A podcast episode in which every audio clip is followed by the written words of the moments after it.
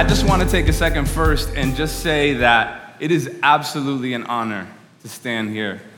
Um, I, I, tell these guys often, but uh, my wife and I, we've been in ministry for over 12 years now, and um, I hope you understand the beauty and gift that God has given you guys in your leadership.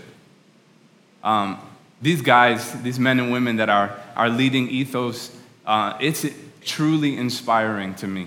My wife and I, on a regular basis, look at what God is doing here, and uh, under their leadership, I had to just take a second and just say, man, you guys, we're so blessed to be here. Thank you guys. Um, that doesn't count as part of my time, though, sorry. Uh, so, secondly, I'm a mama's boy, so if I didn't say Happy Mother's Day to all the mothers, again, I would feel horrible. So if you're our mom, um, I have an amazing wife who uh, you'll hear a little bit of my story later on, or our story, um, but she's an amazing mom, and the rest of you moms. I am so grateful for everything you do. I thank God that I'm a man, that I don't have to endure everything that you guys have had to endure. but um, just want to just say thank you so much for being moms that really define who we are as human beings, but as a man, I wouldn't be who I am if it wasn't for my mother. Um, could you guys do me a favor and open your Bibles to Ephesians chapter 2? And we're going to read together and then jump right in. So we're going to start at verse 11. Here we go. Therefore, remember that formerly you who are Gentiles at birth and are called uncircumcised by those who call themselves the circumcision, which is done in the body by human hands, remember that at the time you were separated from Christ, excluded from citizenship in Israel and foreigners to the covenant of the promise, without hope and without God in the world.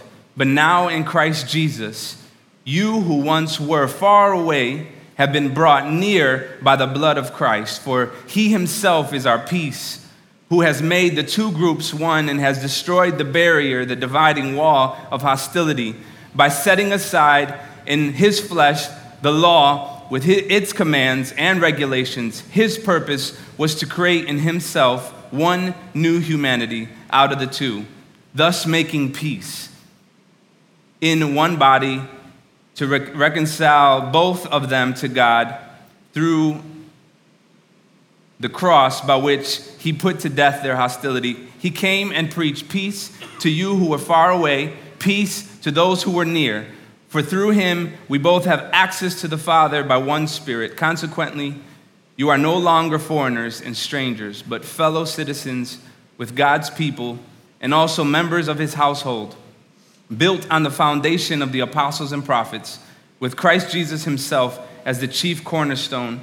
In him, the whole building is joined together and rises to become the holy temple in the Lord. And in him, you too are being built together to become a dwelling in which God lives by his Spirit. Can I pray for us really quick? So, God, I thank you, Lord, that you are here, you're alive, you're active, you're living, you're present. God, I ask that you would open ears to hear and minds to receive and hearts to be changed. God, I can't do this by myself, so I ask that I would step aside and Holy Spirit have your way. God, speak to our hearts, Lord. In your name we pray. Amen. So, yesterday was a milestone for um, my wife and I. It was our anniversary. And um, 12 years, you may not be happy, but I am. So, 12 years of marriage, 12 years of her putting up with me and dealing with my stuff. Um, but as I, as I sat yesterday and um, we just kind of laid back and took it easy, we have two little kids, so um, that's a lot to handle on any given day. Um, so I was sitting there and I was thinking about this morning, and I started to think about all these 12 years that has passed and how much God has just shown himself faithful throughout all these 12 years.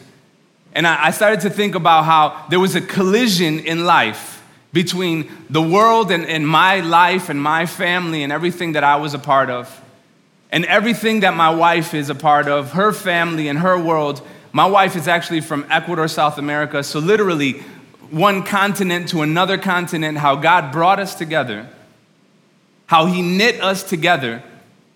And in the process, these worlds became one.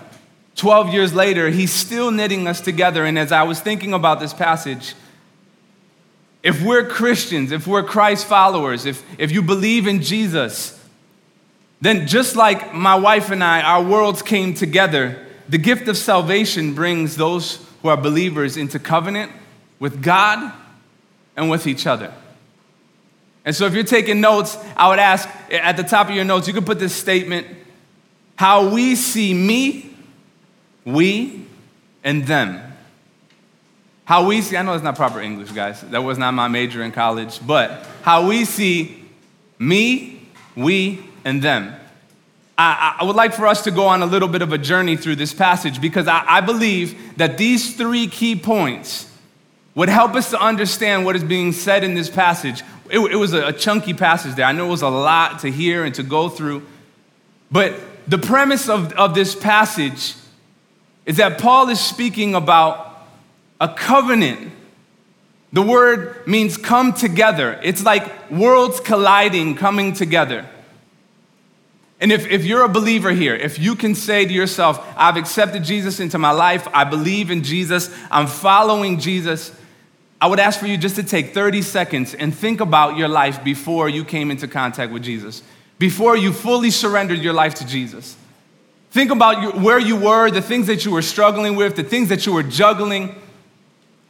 Think about it for a second. Let's go back. For some of us, maybe that was 10, 20 years ago. For some of us, maybe it was last week. And if you're not a believer, I'm gonna ask you to do something for me. Take a second and think about all the areas in your life that you would love to have a shift or a change or something to, to, to move and, and, and find yourself in a better place, whether it be mentally, physically, emotionally, spiritually. Take a second and just think about the before. Because I, I, I just wanna, I wanna pose this thought because if we can think about where we were before, I, will I'll give a little bit of an illustration, a little bit insight into my own life, right? There's this question that I've wrestled through my whole life with. And there's this longing and this sense and this feeling of, do I belong, right? So I don't know if you guys noticed, but I look a little different. No? Okay? Yes. My whole things. You were, you were, thanks. You didn't leave me hanging. By the way, I'm from New York. I, you can talk back to me, all right? I won't even mind, okay?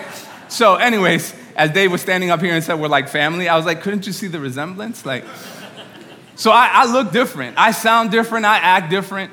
And my whole life, that's been the case.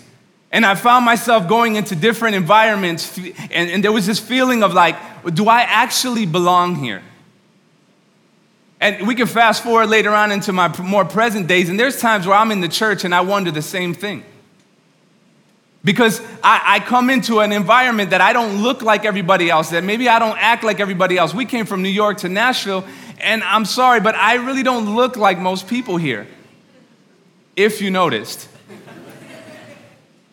and it's easy to look at the differences and find yourself with this feeling and this sense of like, do I belong here? Have you ever felt this feeling of like, do I really belong where I am? There's this deep feeling of like maybe it was in, in, the education world or in your job, or maybe you, you the first time you came in here to visit Ethos, maybe today's your first time. And you're wondering to yourself, like, do I belong here? See, if, if we were to consider this, I think back to my life before Jesus was number one, before I surrendered my life to Him. And this feeling of not belonging, if I was not in a relationship with Jesus, this passage is saying I didn't belong. And I kind of visual, my, I visualize my life in this moment of coming in contact with who Jesus is and my life changing forever, almost like this. Picture this. Can you guys pull out your creativity for a second? Picture that we're all sitting in a funeral home. And we're all sitting in this funeral home, and sounds of mourning are going on, crying, and people are, are, are, just hurt and broken. And I'm in this coffin up front, and I'm laying in there lifeless. And then all of a sudden, I sit up. I know that's pretty crazy, right? You would not be this quiet, I promise you. There would be this, this emotion that rises up in you, almost like what in the world is going on? You'd be pulling out your phone and Facebook living it and like taking pictures with the, and, and putting it all over there. You'd run out the building and you'd tell people, oh my goodness, like I just saw this dead person sit up and now they're alive. That's how I view my life before I knew Jesus. I was in a coffin, I was dead, and there's something that happened that my life changed forever. I sat up from this life that was apart from Him, where I didn't belong before, but now I can sit up there and do you see your life like that? Do you look at your life as before Jesus, you were laying in this coffin lifeless? You really weren't living, even if things seemed like they were okay. And something happens in our relationship with Jesus that we sit up in our lives and now we're really alive. And if we were on the opposite end of that and we were sitting in this funeral home, uh, it's mind blowing. Do you see yourself that way? Do you look in the mirror and wonder, like, oh my goodness? Because I guarantee you this, guys, this passage is absolutely about us as a, a unit, as a whole, and it's talking absolutely about those who don't belong yet but if we don't start with the way we view ourselves and our relationship with Jesus here first, this is a trickle effect that will happen in how we treat each other and how we treat this world. Do we look at each other? If I was to ask everybody right now, if you're a believer, raise your hand. You don't have to, but if you're a believer, raise your hand. As you would look throughout this whole audience, would you be mind blown, just like you were sitting in that funeral home and, and just like celebrate with the fact that they were once dead in that coffin and now they're alive? Would we celebrate with each other? Do we come into the doors here week in and week out and look at each other in that celebration with that state of mind and that heart for each other? Because this passage here over and over is talking about not belonging and then belonging and then coming together in this unity and this covenant. It's a beautiful thing. And, and you know, I, I started to pray and I was like, God, all right, I don't want to just deliver a message, but I want to speak to the hearts of each of you. I spent time praying for you all because I know that there's something that God wants to break through in each of us that would take us deeper in our relationship with Him, that would unite us more in our relationship with each other, that would ignite something in us for, to go out in this world and reach the lost. But if it doesn't start with here, if we don't recognize the beauty of what God has already done and what He's doing in our lives, and if you don't believe in Jesus yet, it is for you too. What He wants to do in your life, it will change your world. Sorry, I'm from New York. I get a little bit excited. The context of this passage is not pointing merely to just this distinguishing of those who were and those who weren't. In the context, you got to understand Paul is speaking to people that didn't even they didn't interact with each other at all. They wouldn't even sit at a table and break bread and eat dinner with each other. That's how distant they were. And he's talking about covenant, coming together, making lives united and, and, and one. Are we viewing each other that way? Or are we passing each other by every day, every week? Because if we were to start to shift our hearts and recognize the, the fact that God saved us from being in that coffin, that we would start to look at each other different. And, and I'll even say this I don't know about you, but growing up, there was this kind of, uh, I grew up in a church where, you know, people talked a lot about hell and heaven, right? I don't know about you, but I did.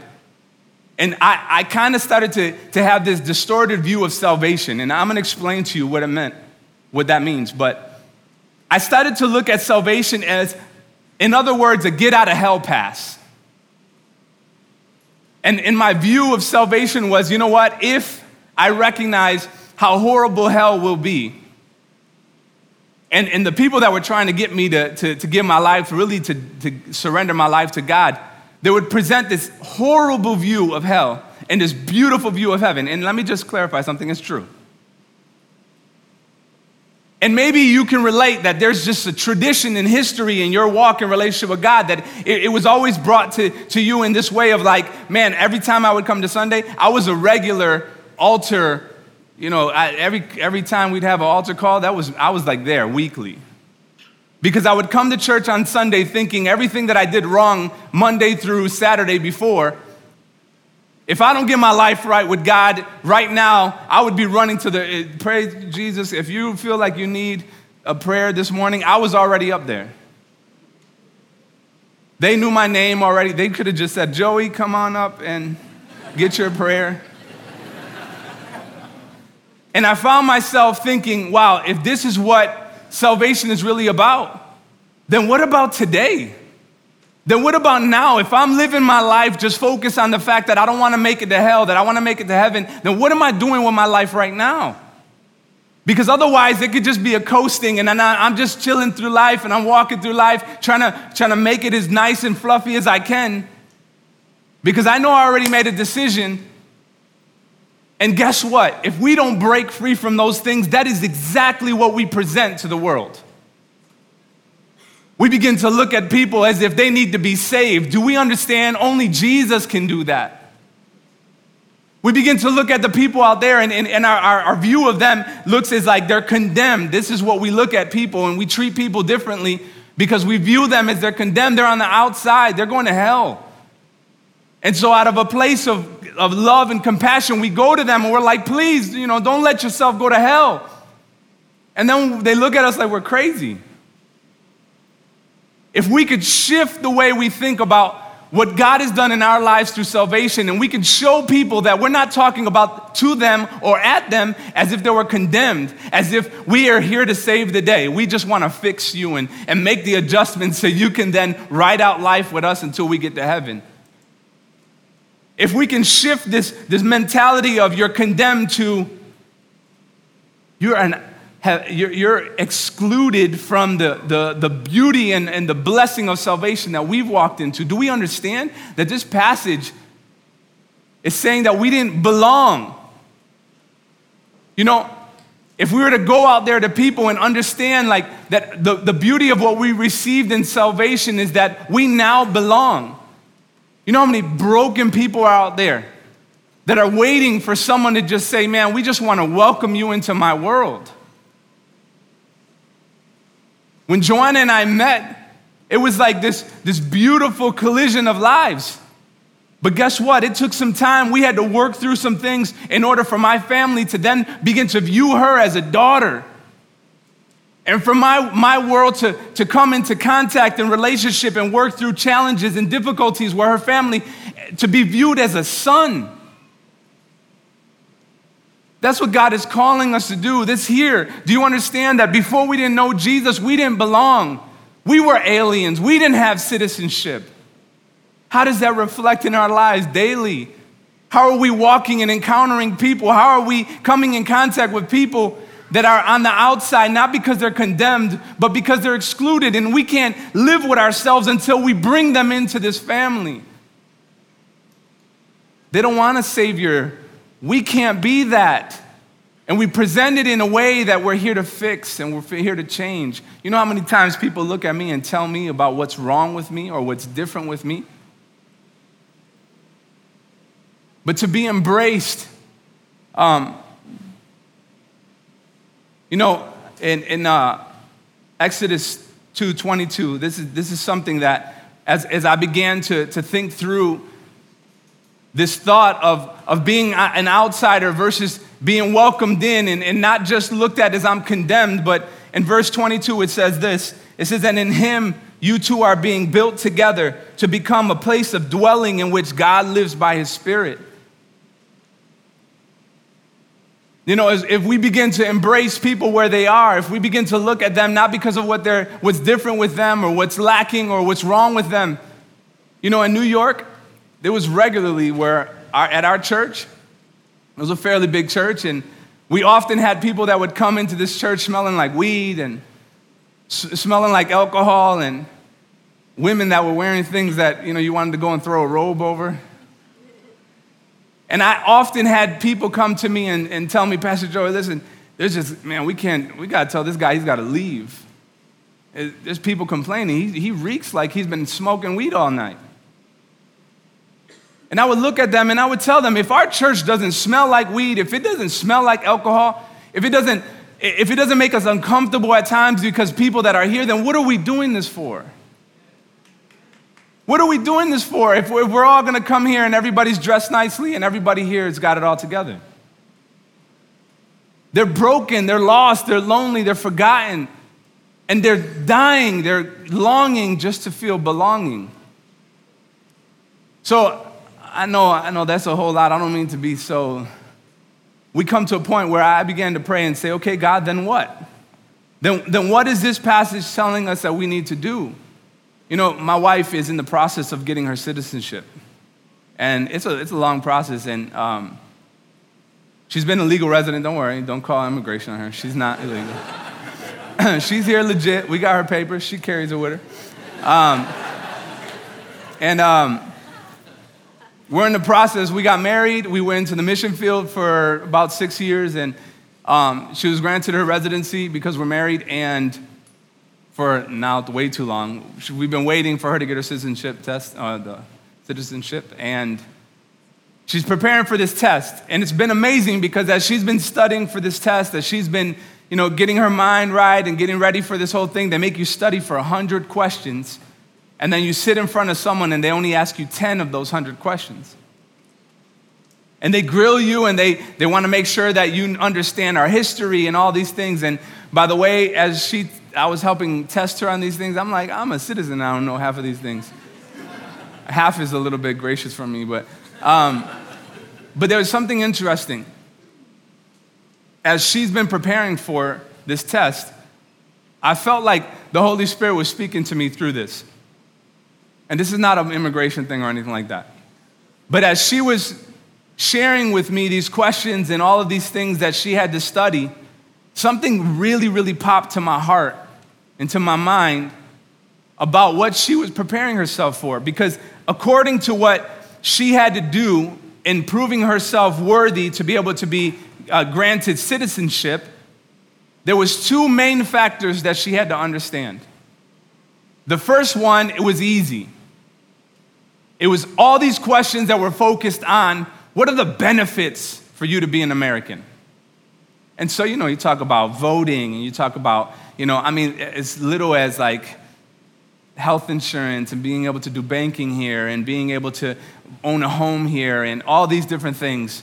There's all these beautiful things. I mean, we things that honestly, as we were going through it, I, I felt like I take that stuff for granted daily. And then we got to the tough part.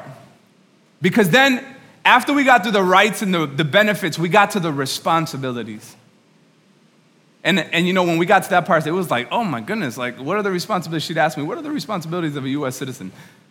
Uh, pay, pay my taxes.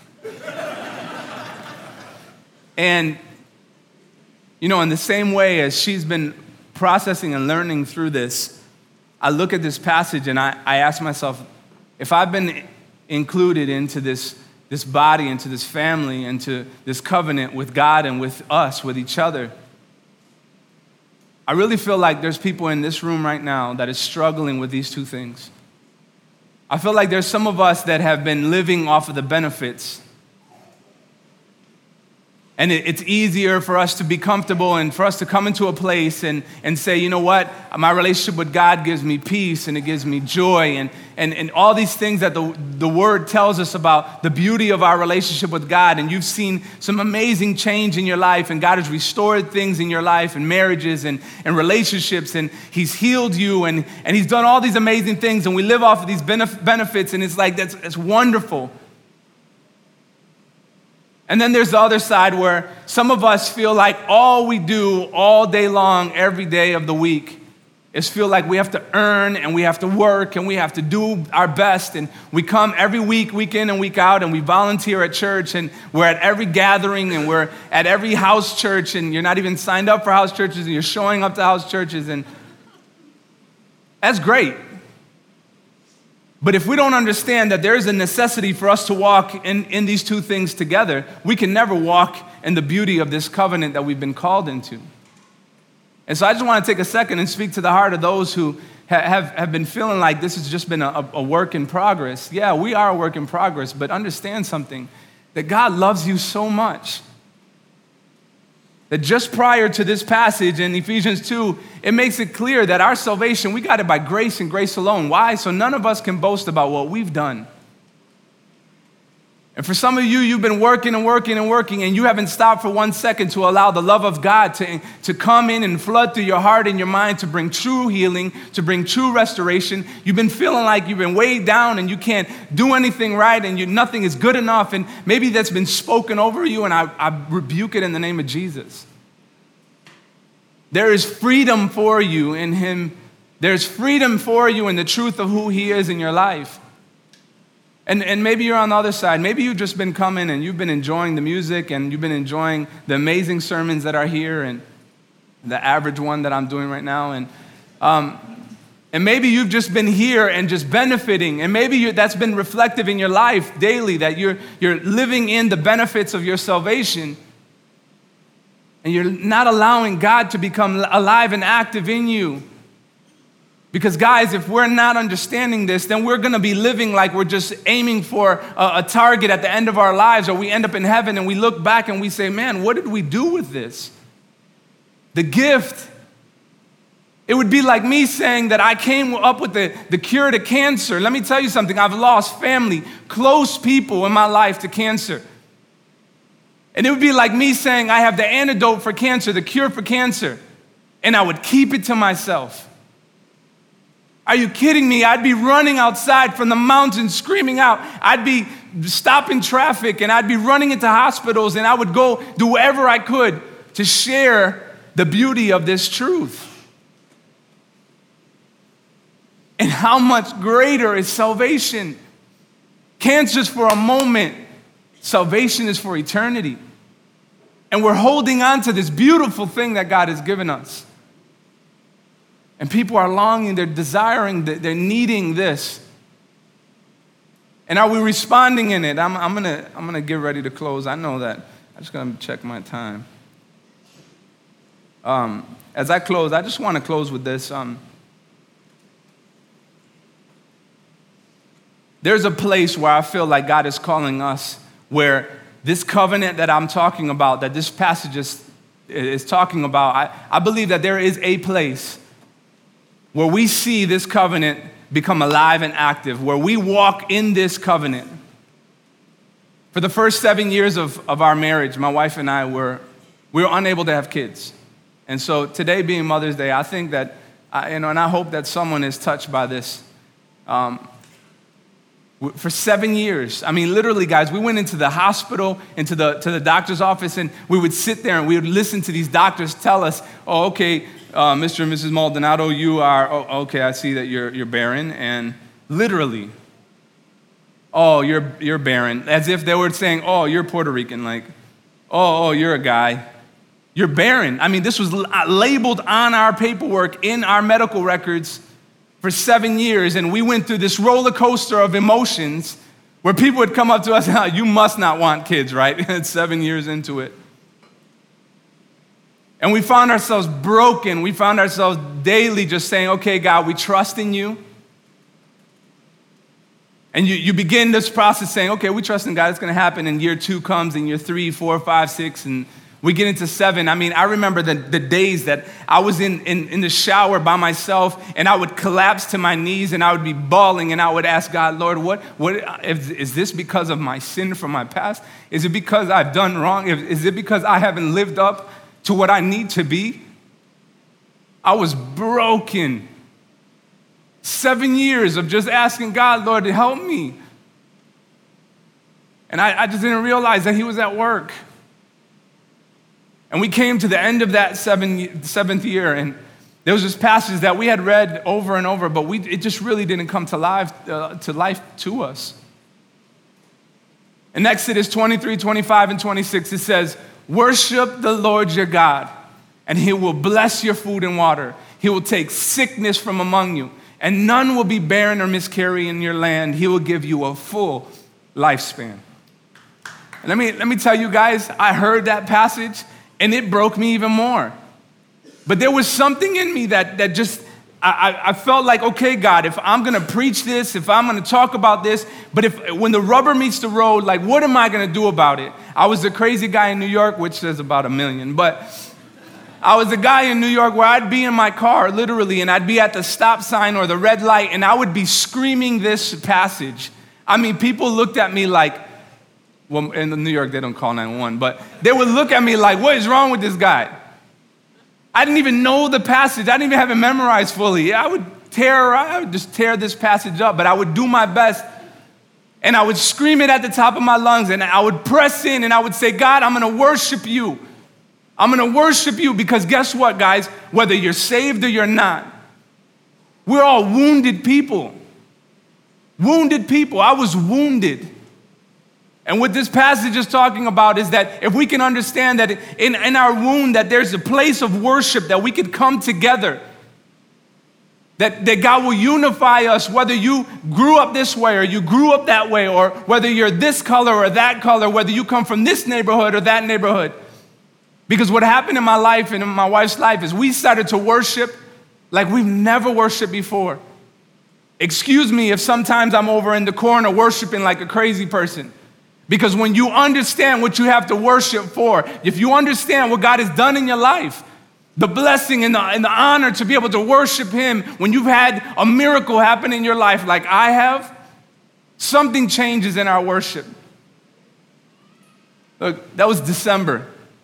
January, second week of January, my wife, I'm sleeping and I'm a bit protective. So she wakes me up and she's like, babe, I need, need to go to the doctor's. And I jump up and I'm like, what's going on? Like, what's... And she looked at me and she showed me a, a pregnancy test and it was positive and my world flipped upside down. It was what I longed for my whole life. I was not the average guy. I prayed for my child, as I, even at, as being a child. And there was just something that turned in my heart. And guys, let me just clarify something. Maybe you're in a situation where you've been praying to be, become pregnant and it still hasn't happened. I'm gonna tell you that my breakthrough, our breakthrough, didn't come because of a response to a prayer. Our breakthrough came because we said, God will worship you regardless. Our breakthrough came because we said we're going to tap into worship in a way that, regardless of what our results or our desires for the results to be, or regardless of what's labeled on these doctor's notes, regardless of what the world says or anyone else, we're going to worship you regardless. This world needs to see us as a body live into this covenant that God is talking about in this passage, where He's taken people that were once dead in this coffin and that are now alive and, uni- and unified in this body, in this church, in this place, in this city, where there's more churches in this city than there is in any place in this world, I think. and you know what they need to encounter? They need to encounter people that are unafraid and unashamed to worship a God that has saved them from death, that has caused them to come into belonging that has caused them to come in and, and be accepted and, and be impacted and their lives changed. I'm going to pray for us, and, and I, at this time, we're going to go into communion. And if you guys have been here before, you know. And if you haven't, I just want to take a second and just explain something. Communion is, Jesus did this with the disciples, and, and he, he sat with them at a table, and he broke bread with them, and he gave them a, a cup of wine, and he broke the bread, and he, and he gave thanks. Now, let me just say this he gave thanks knowing that he was about to go hang on a cross. So, regardless of what you came in here with today, you're not going to hang on a cross, I don't think.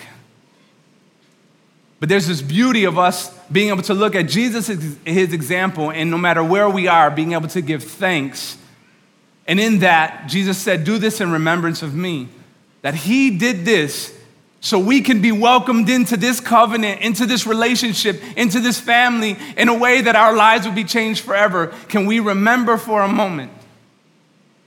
So, as we break up and we, we ask that you would go to the, the tables, the communion is spread out to the room, and as you would grab your communion, I'm gonna ask that you would come into two groups and, and that for a second, as you take communion, take a glimpse in the eyes of the person next to you and think about them being in that coffin and then they're not no more. Let this excitement in you be so passionately stirred in your heart that as you take that communion, you would stop for a second and remember. Remember the sacrifice that Jesus made for us, for me, for you, and that we could celebrate in that. And regardless of where you are, guys, as we go into worship, I'm gonna challenge you guys. I believe that right now, there's people that need to be set free and broken free from things you've been carrying for too long. Maybe you've been feeling like that outsider. Maybe you've been walking your relationship with Jesus and you've been coming here for months and months and months and you still feel like you don't belong. Maybe you're struggling with something at home or in your, your personal life, or maybe you're, you're, you're dealing with something else. Maybe you're sick. Maybe you're dealing with that. Maybe you're, you're here and it's Mother's Day and you think it's, can I say sucks? And it sucks because you're hurting. Maybe you were like my wife and I those four or five years ago, four years ago, where you're wondering, like, what's going on, God? He's not afraid of those questions. He's not intimidated by where you are. But I'm going to challenge us as we step into this time right now. I'm going to go into my seat and I'm going to worship God because I know what He's done in my life. And I'm going to challenge us that from this day forward, that the, day, the time that we step into this door, that we would allow God to bring to our, our hearts and our minds the truth of where we were and the where, where every other person in here may have been and celebrate together. So that way it stirs in us so much that when we get out there, it spills out into this world. Whether you're in the grocery store or you're at work or you're at the gas station, that you can't contain it so much so that you got to just tell someone about it. This city, I don't care what anybody says, this city is a place where roots and, and history of the church, the body of Christ, has been laid. And there's an awakening that is happening in us, in His church, that is going to change the world, guys. This world is desperately in need of us to respond. If you would stand with me, please.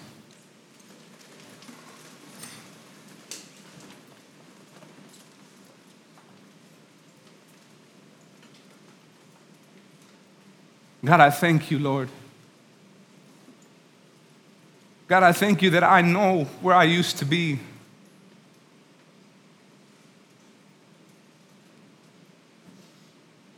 God, I thank you that you saved my life. Jesus, I thank you that you died on the cross. What a love of a father to give a son the call that would be responded, that we would be saved, that we would be brought into belonging. God, I thank you for every single person in this room. God, I ask, Lord, that our hearts would be softened, that our minds would be opened. God, that we'd be able to respond, Lord, not in fear, God, that the things that are keeping us away from the fullness of, of what your kingdom purpose for us is, that we'd begin to live into this, God, that we'd begin to, to surrender and let go, that we'd allow you to work in us, God, that you would set us free. God, as we, as we take this time, Lord, to just remember, Jesus, what you've done. I thank you. I thank you, Jesus. God, and as we worship, Lord, that there would be nothing that would hold us back. That you would break through, Lord. That lives would be changed. That no one would leave this room today the same as they came in. God, I thank you. In your name.